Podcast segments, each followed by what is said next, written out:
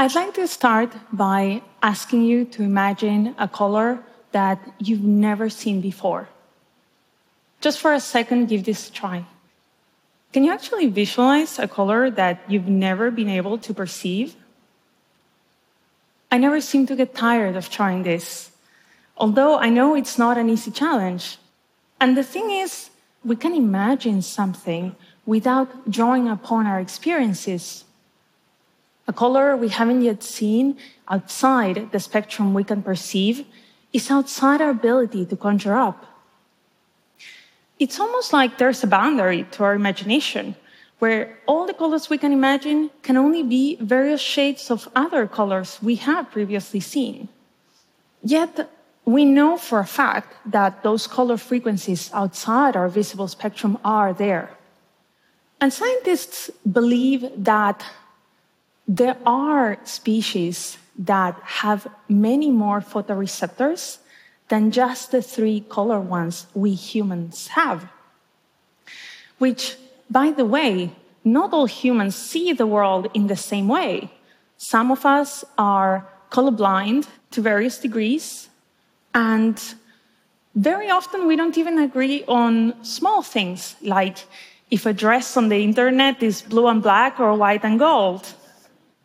But my favorite creature, or one of my favorite creatures, is the peacock mantis shrimp, which is estimated to have 12 to 16 photoreceptors. And that indicates the world to them might look so much more colorful. So, what about artificial intelligence? Can AI help us see beyond our human capabilities? Well, I've been working with AI for the past five years. And in my experience, it can see within the data it gets fed. But then you might be wondering okay, if AI can't help imagine anything new, why would an artist see any point in using it? And my answer to that is because I think that it can help augment our creativity, as there's value in creating combinations of known elements to form new ones. And this boundary of what we can imagine based on what we have experienced is the place that I have been exploring. For me, it started with jellyfish on a screen at an aquarium and wearing those old 3D glasses, which I hope you remember, the ones with the blue and red lens. And this experience made me want to recreate their textures. But not just that, I also wanted to create new jellyfish that I hadn't seen before, like these. And what started with jellyfish very quickly escalated to other sea creatures like sea anemone, coral, and fish. And then from there came amphibians, birds, and insects. And this became a series called Neural Zoo. But when you look closely, what do you see? There's no single creature in these images. And AI augments my creative process by allowing me to distill and recombine textures. And that's something that would otherwise take me months to draw by hand. Plus, I'm actually terrible at drawing. So you could say, in a way, what I'm doing is a contemporary version of something that humans have already been doing for a long time, even before cameras existed. In medieval times, people went on expeditions, and when they came back, they would share about what they saw to an illustrator.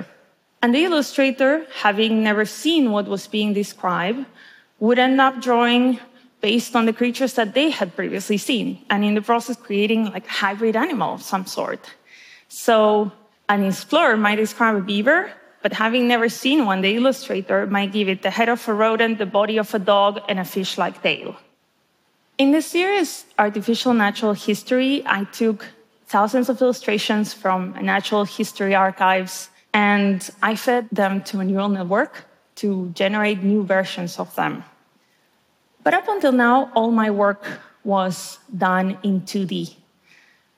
And with the help of my studio partner, Feileacan McCormick, we decided to train a neural network on a data set of 3D scanned beetles.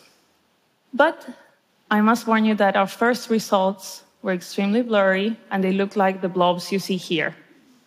And this could be due to many reasons, but one of them being that there aren't really a lot of openly available data sets of 3D insects.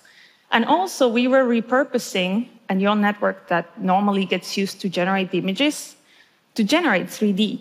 So, believe it or not, these are very exciting blobs to us.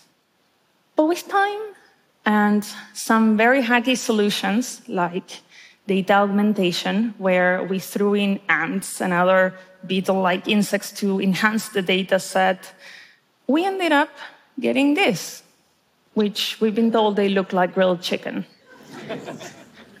but hungry for more, we pushed our technique, and eventually they ended up looking like this. We used something called 3D style transfer to map textures onto them, and we also trained a natural language model to generate scientific like names and anatomical descriptions. And eventually, we even found a network architecture that could handle 3D meshes, so they ended up looking like this. And for us, this became a way of creating kind of a speculative study. Thank you. A speculative study of creatures that never existed kind of like a speculative biology. But I didn't want to talk about AI and its potential unless it brought me closer to a real species. Which of these do you think is easier to find data about online? yeah, well, as you guessed correctly, the red panda. And this maybe could be due to many reasons, but one of them being how cute they are, which means we photograph and talk about them a lot, unlike the boreal felt lichen. But both of them are classified as endangered. So I wanted to bring visibility to other endangered species that don't get the same amount of digital representation as the cute, fluffy red panda. And to do this, we trained an AI on millions of images of the natural world, and then we prompted with text to generate some of these creatures. So, when prompted with a text, an image of a critically endangered spider, the peacock tarantula, and its scientific name, our model generated this. And here's an image of the real peacock tarantula, which is a wonderful spider endemic to India. But when prompted with a text, an image of a critically endangered bird, the mangrove finch, our model generated this.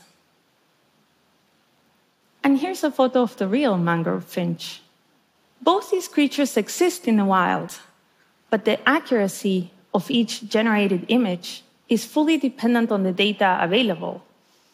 These chimeras of our everyday data, to me, are a different way of how the future could be. Not in a literal sense, perhaps, but in the sense that through practicing the expanding of our own imagination about the ecosystems we are a part of, we might just be better equipped to recognize new opportunities and potential. Knowing that there's a boundary to our imagination doesn't have to feel limiting. On the contrary, it can help motivate us to expand that boundary further and to seek out colors and things we haven't yet seen, and perhaps enrich our imagination as a result. So, thank you.